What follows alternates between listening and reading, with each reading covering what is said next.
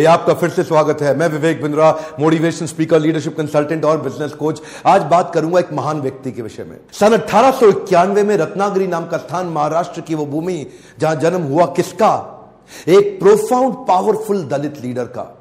एक ऐसे शक्तिशाली पॉलिटिशियन वुमेन इमेंसिपेटर एक इकोनॉमिस्ट एक प्रोलिफिक राइटर एक थियोरिस्ट एक ऐसे महान व्यक्ति जो कि बुद्धिज्म का रिवाइवलिस्ट भी था। ह्यूमन राइट प्रोफाउंडर और eminent scholar razor sharp intelligence नाम था इनका डॉक्टर भीमराव रामजी अंबेडकर। छोटी उम्र में ही ये रत्नागिरी से सत्तारा नाम के स्थान महाराष्ट्र के अंदर, जो पुणे के नज़दीक है, वहाँ शिफ्ट हो गए, इनकी माता का देहांत हो गया था छोटी उम्र में। बचपन से ही बड़ी मतलब दिल को दहला देने वाली, दुखी कर देने वाली, एक बच्चे को आतंकित, पीड़ित कर देने वाली, तंग करने वाली, परेशान करने वाली कठिनाइयों के दौर से ये गुजरे।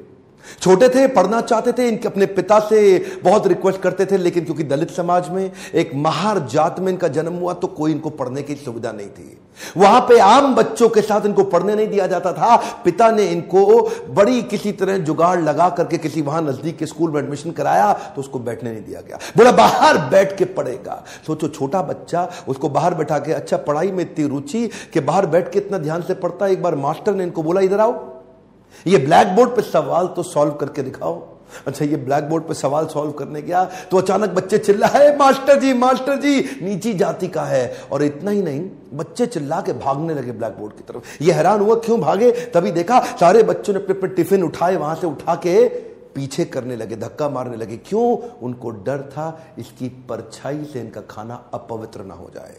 ऐसे कई छोटे धक्के इसको लगी, पानी एक बार कुएँ से क्या पी लिया, इतनी मार पड़ी, इसको इतना फिजिक एक छोटे बच्चे को सहनी पड़ी, इतनी मार, एक बार रिक्शे वाले ने रिक्शा से उतार दिया।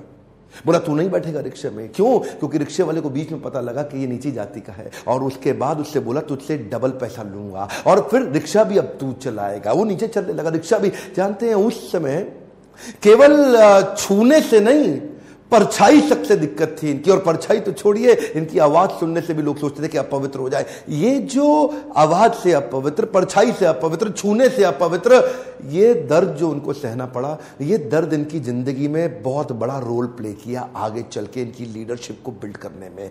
जानते हैं, पढ़ा संस्कृत नहीं पढ़ाई जा रही थी, बोलते संस्कृत तो ब्राह्मणों के पढ़ने के लिए, तेरे पढ़ने के लिए तो है नहीं, स्कूल से निकाल दिया जाता तो सायाजी महाराज गायकवाड़ नाम के एक राजा वहीं हुआ करते थे, जिन्होंने इसकी तकलीफ़ को समझा और वो इनकी तकलीफों को पहचानते थे। बहरहाल, इनकी पढ़ने की इतनी इच्छा को देख के उन्होंने इसको स्पॉन्सर किया, स्कॉलरशिप दी ताकि ये जाके वेस्ट में लंबी पढ़ाई कर सके। देखिए, ध्यान दीजिए, बात आज की नहीं है।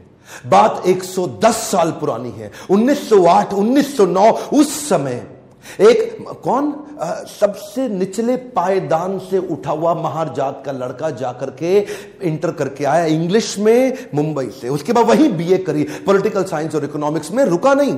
तुम मुझको यहाँ नहीं पढ़ने दोगे मैं जाऊँगा दुनिया की बेस्ट यूनिवर्सिटी में रोक के तो दिखाओ और वही स्कॉलरशिप लेकर के निकल गया न्यूयॉर्क कोलंबिया यूनिवर्सिटी जाकर के, उसने पहले तो एमए करी पॉलिटिकल साइंस इकोनॉमिक्स हिस्ट्री और सोशियोलॉजी में, उसके बाद पीएचडी करने निकला, यहाँ नहीं रुका। लंदन स्कूल ऑफ़ इकोनॉमिक्स चला गया। लंदन स्कूल ऑफ़ इकोनॉमिक्स जाकर वहाँ एमएससी किया, उसके बाद लॉ की पढ़ाई किया, फिर उसके बाद डॉक्टरेट किया, किताब के ऊपर अपनी थीसिस लिखी, ये वही किताब थी। जिसके ऊपर आगे जाकर के रिज़र्व बैंक ऑफ़ इंडिया को बनाया गया। महाराजा और बड़ौदा से उनका प्रेम इतना था ना, वो जो सायाजी गायकवाड़ जिन्होंने इनको स्कॉलरशिप दिया था, पढ़ने में इनकी मदद करी थी, दुनिया भर में पढ़ के उनका प्रेम भूले नहीं, वापस उनके पास आ गए। बोला आप दुनिया भर में पढ़ के आए हूँ, आपकी सेवा में आना चाहता हूँ तो उनको मिलिट्री सेक्रेटरी की नौकरी दे दी गई। और उस समय ये नौकरी बड़ी मानी जाती थी। अब ये बड़ी पदवी पे तो आ गए थे, लेकिन वो छुआ छूत ने इनका पीछा थोड़ी छोड़ा। वहाँ भी जो सरकारी पियोन होता था ना, वो उनको फ़ाइल दूर से फेंक के दिया करता था। बोला, तू नीच जात का है? आज गद्दी पे बैठ गया तो क्या दूर से फ़ाइल फेंकते थे, उसके पास नहीं जाते थे, उनको उनको खाने के लिए बोलते थे, बाहर जाके खा। आज भी वो कुएँ से पानी नहीं पी सकते थे इतनी एग्जॉल्टेड पोजीशन पे। बाबा साहब अंबेडकर की तकलीफों का सिलसिला थमा थोड़े अभी तो रमाबाई जिनसे उनका विवाह हुआ था, उनके साथ उनकी पाँच संतानें हुई, लेकिन चार संतानें एक के बाद एक एक के बाद एक, इलाज की सुविधा ठीक से ना मिल पाने के कारण उनके जीवन से चलती चली गई। चार बच्चों का देहांत हुआ, एक बच्चा बचा, लेकिन पत्नी भी आगे चल के लंबा साथ नहीं दे पाई। वो भी लंबी बीमारी के चलते उनका भी देहांत हो गया। बाबा साहब अंबेडकर, जो अब इस समय कोई भी आदमी टूट सकता था, जिसका अपना स्वाभिमान ही खत्म हो जाए। लेकिन ये क्या किए? ये साथ साथ अपने देश के लिए लड़ते रहे और घर की तकलीफों से अपने आप को रुकने नहीं दिया। सत्याग्रह पे निकल गए। 1927 के इस महान सत्याग्रह में ये जिद पे अड़ गए कि सब दलितों को कुएँ से पानी पीने का अधिकार दिला के रहूँगा। सार्वजनिक स्थान है, किसी का प्राइवेट नहीं है। जो सरकारी स्थान है, वहाँ पे एक इंसान दूसरे के साथ पानी क्यों ना पी सके? देखिए, गलत तो एक्चुअली हो रहा था। जो दलित औरतें थी ना, उनको साड़ी भी पहनने का, पाँव को ढक के उठा के साड़ी पहननी पड़ती थी। इन्होंने पहली बार अधिकार दिलाया, पूरी नीचे तक। आम औरतों की तरह पाँव को ढक के साड़ी पहनने का अधिकार। उसके बाद बोले, कम्युनल इलेक्टोरेट की मांग कर दी उन्होंने कम्युनल इलेक्टोरेट में ये चाहते थे कि कम्युनिटी के आधार पे हमारी वोटिंग की सुविधा अलग हो। उसमें थोड़ा गांधी जी अड़ गए। हाँ, क्योंकि गांधी जी जानते थे कि ये अंग्रेज़ लोग मिल करके हमारे हमारी सारी जातियों को तोड़ के अलग कराना चाहते। गांधी जी ने इनको समझाया। हम्म, देखो क्या बोले अंबेडकर जी? मैं आपको रिजर्वेशन दिला दूँगा। मैं आपको बाकी सब मदद करूँगा सब करूँगा लेकिन अलग नहीं करते।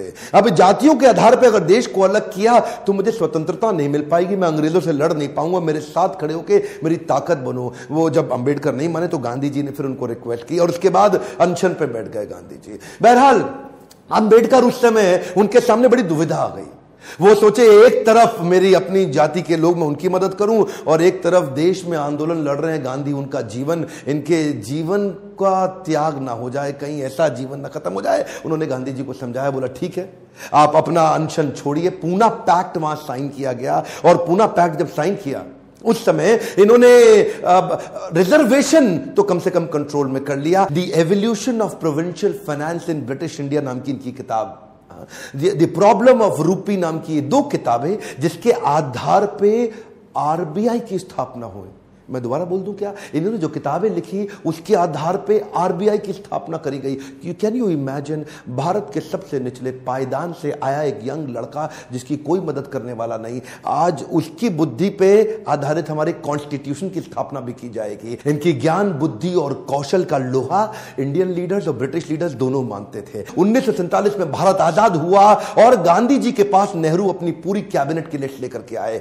जब नेहरू, जो कि स्वतंत्र भारत के पहले प्रधानमंत्री होने वाले थे पूरी कैबिनेट की लिस्ट लेके पहुँचे और बताया कि देखो इनको मैं तो तभी गांधी ने पूछा, इसके अंदर बाबा साहब अंबेडकर का नाम कहाँ है? और वहीं थोड़ी उनकी बहस हुई और गांधी ने बोला कि नेहरू, ये तुम्हारी कैबिनेट नहीं है, ये आज़ाद भारत की कैबिनेट है। तभी उनको कानून मंत्री के रूप में लिया गया और न केवल कानून मंत्री, बल्कि तुरंत जो ड्राफ्टिंग कमेटी थी इंडियन कॉन्स्टिट्यूशन की, उसका चेयरमैन भी बना दिया गया। इनकी इंटेलिजेंस के आगे कोई कुछ बोल नहीं सकता था। जो इनसे सहमत थे, असहमत थे, दोनों जानते थे कि इस आदमी में बुद्धि बहुत है। बहरहाल मन तो है कि मैं घंटों तक इनके विषय में बात करूँ। एक्चुअली मन भरता नहीं है इनके विषय में बात करते हुए। इतने बुद्धिमान व्यक्ति आगे चल के इन्होंने हिंदू कोड बिल और महिलाओं के लिए बड़े कानूनों के अंदर कई बदलाव लाए ये वो पॉलिटिकल लीडर नहीं थे जो सत्ता के लिए लड़ते थे। ये लड़ते थे उनके लिए कि देश में कमज़ोर हिस्से को उठाना देश के हर लीडर की ज़िम्मेदारी। एक हम टाइम ध्यान दीजिए।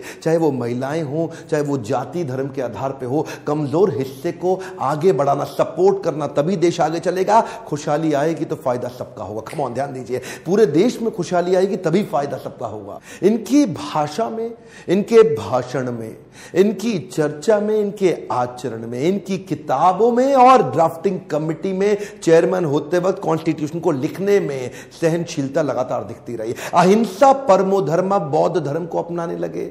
हाँ, आत्मवत सर्वभूतेषु। भागवत में बताया गया है कि बौद्ध धर्म में आत्मवत सर्वभूतेषु। सभी जीवात्माओं को अपनी तरह देखना चाहिए। ये जो समान दृष्टि देने का उन्होंने प्रयास किया। ये उसके बाद ये बौद्ध धर्म को स्वीकार करने चले गए। आखिरी तक काम प्रेम से करते रहे, किसी से लड़ाई नहीं लड़ी। आपके लिए क्या मैसेज है इसमें? एक मैसेज लेके जाइए। एजुकेशन इज़ द टूल पूरी ज़िंदगी में सबसे निचले कमज़ोर तबके को उन्होंने उस एजुकेशन के बल पे तो खड़ा किया।